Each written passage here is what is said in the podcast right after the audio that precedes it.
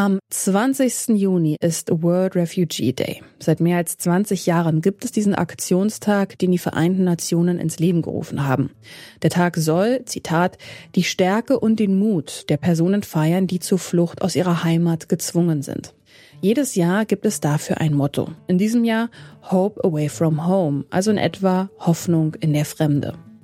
Wie diese Hoffnung aussehen kann, das fragen wir uns heute.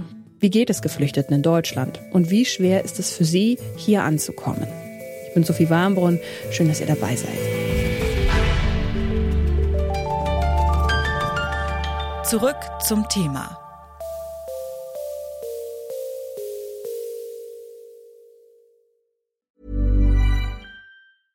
Bitte widmet eure Aufmerksamkeit unserem Werbepartner. Die Suche nach geeigneten Mitarbeitenden kann viel Zeit in Anspruch nehmen, muss sie aber nicht unbedingt, denn man kann sich helfen lassen. Zum Beispiel mit den Premium-Stellenanzeigen von Indeed, denn damit wird eure Stellenanzeige in der Suche sichtbarer und Bewerberinnen und Bewerber werden schneller auf euch aufmerksam. Indeed schenkt euch jetzt 75 Euro Startguthaben für eure Premium-Stellenanzeigen. Klickt dazu auf den Link in den Show Notes. Es gelten die AGB. Wer sich auf die Flucht begibt, geht von einer Gefahr in die nächste. Gerade erst sind wieder 600 Personen bei der Flucht nach Europa vor Griechenland gestorben, als ihr Boot im Mittelmeer gekentert ist. Trotz der Lebensgefahr fliehen nach wie vor Millionen Menschen aus ihrer Heimat. Laut dem United Nations High Commissioner for Refugees, kurz UNHCR, sind im vergangenen Jahr mehr als 35 Millionen Menschen aus ihrem Heimatland geflohen. Das sind mehr Menschen als je zuvor. Kriege und Konflikte, aber auch der Klimawandel sind Ursachen. Und wenn die Flucht gelingt, was dann? Das wollten wir von zwei Personen wissen, die vor acht bzw. sieben Jahren nach Deutschland geflohen sind. Am Anfang war es sehr schwierig. Neue Menschen, neue Kultur, neue Sprache. Das ist Wahedi Hedatullah.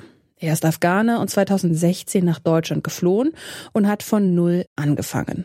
So auch in seinem ersten Sprachkurs, von dem er hier erzählt. Sprachniveau A0. Das ist das allererste, was es gibt.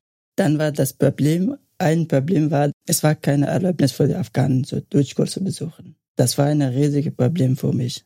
Ein Jahr, eine ganze Jahr gewartet auf meine Erlaubnis, bis meine Asylanerkennung geworden so. Dann konnte ich alles machen. Ein Jahr ist eine Menge Zeit. Und da habe ich eigentlich ein Jahr verloren. Denn Wahedi hat in der Zeit nichts machen können. Immer wieder sei er zum Jobcenter gegangen und habe gefragt, was er tun sollte. Vom Jobcenter kam nur, du sollst warten, bis dass du anerkannt wirst. Und das Warten, das ist alles andere als angenehm gewesen, erzählt uns Wahedi. Nicht nur, weil er nichts tun konnte.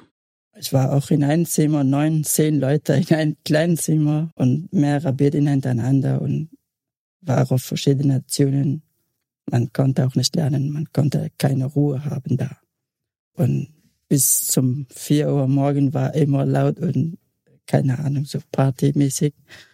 Nach um vier Uhr dann Leute ist geschlafen und war Ruhe. Am Tag war Ruhe und in der Nacht war, naja. Nach einem Jahr ist Wahedis Asyl anerkannt worden. Das hat ihm viel Kraft gegeben, erzählt er. Er konnte die Sprache lernen, einen neuen Schulabschluss machen und sein Leben in Deutschland richtig aufnehmen. Seinen Beruf als Schreiner, den hat er aber nicht wieder anfangen können. Die haben gefragt, hast du eine abgeschlossene Ausbildung? Bei uns wird nur, die Ausbildung ist es, so läuft, man arbeitet und nach einem Jahr oder zwei Jahren und der Chef oder diejenige, für wen arbeitet, der Person sagt, okay, du bist bereit, du kannst alles machen jetzt. Du kannst eigene Laden aufmachen. Da wird man kein Papier bekommen in Afghanistan als Schreiner. Deswegen, als ich dann hier nochmal dann gefragt, habe ich auch einen Praktikumplatz bekommen. Da habe ich auch Praktikum gemacht. Meine Arbeit war tiptop, aber das Problem war, ich hatte kein Papier. Mittlerweile arbeitet Wahedi im betreuten Wohnen und fühlt sich da sehr wohl. Das Wichtigste ist für ihn nach wie vor, dass er Deutsch gelernt hat. Wenn man in ein Land geht, muss man zuerst die Sprache lernen. Ohne Sprache, man hat keinen Schlüssel an dem Land ranzukommen, mit den Leuten sprechen, zur Kultur lernen. Die Sache mit den Papieren ist ein Problem, von dem auch nur Kalut erzählt. Bürokratie in Deutschland ist wirklich ein Problem. Bürokratie an sich könnte auch sehr gut sein. Das Prozess ist auch gut. Bürokratie hat auch sehr viele Vorteile, aber in Deutschland ist es wirklich so verdammt schwierig. Es ist wirklich ein Nachteil. Und manchmal macht es wirklich keinen Sinn. Nur ist im August 2015 von Syrien nach Deutschland geflohen, also ein Jahr vor Wahedi, von dem wir gerade gehört haben. Ähnlich wie Wahedi hatte Nur in seiner Heimat schon einen Karriereweg eingeschlagen, mit einem BWL-Studium. Das hat mich wirklich sehr traurig gemacht, dass ich in Syrien mein Studium nicht abschließen könnte. Aber ich wusste nicht, dass es so hart sein wird. Ich war jung, ich hatte keine Erfahrung und dann dachte ich mir, oh, das wird alles nicht so schlimm, ne? Ein paar Monate Deutsch lernen, dann kann ich wieder am Start mit der Uni anfangen. Das war aber leider nicht der Fall. Deutsch lernen hat ein bisschen lange gedauert, obwohl ich das sehr gut gelernt habe, aber es hat lange gedauert, bis ich sozusagen einen Beweis vom Staat hatte, damit ich mit der Uni anfangen kann. Und dann habe ich angefangen, mich an der Unis zu bewerben. Und dann gab es halt das Problem mit, ja, suche Abiturabschluss, wird nicht überall anerkannt. Und äh, ich wurde von vielen Unis abgelehnt, äh, zum Beispiel hier in Berlin. Für Nur waren es sogar zwei Jahre in Deutschland, an die er kaum gute Erinnerungen hat, wie er sagt. Eine Nachbarin hat ihm dann geholfen. Ich hatte eine Nachbarin, die war ein bisschen alt und äh, sie war in Englisch interessiert und mein Englisch ist sehr gut. Und dann haben wir angefangen sozusagen. Sie war meine Tandempartnerin dann, dann hat sie mir Deutsch beigebracht und dann habe ich ihr Englisch beigebracht und dann waren wir Freunde. Und sie hat mir wirklich sehr geholfen mit allem, nicht nur mit der deutschen Sprache. Das hat mit der deutschen Sprache angefangen, aber dann hat sie mich mit sehr vielen Phasen meines Lebens hier in Deutschland begleitet sozusagen. Personen zu haben, an die man sich wenden kann. Das ist laut Nur enorm wichtig. Und er sieht, dass die deutschen Behörden mittlerweile aus ihren Fehlern gelernt haben, wenn wir auf die Geflüchteten aus der Ukraine schauen. Ich habe die Erfahrung gemacht, dass das jetzt natürlich nicht perfekt, aber schon besser, als ich gekommen bin.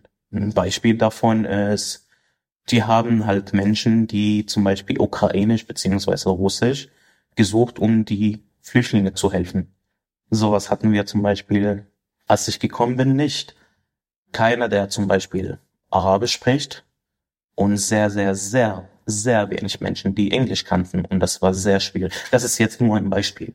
Aber auch mhm. organisatorisch ist es auch besser geworden. Als ich gekommen bin, da wussten wir oder da wusste ich nicht als Flüchtling, wohin es geht. Ich habe einfach nur einen, einen Polizist auf der Straße gehalten und gesagt, ja, hi, ich bin da. So.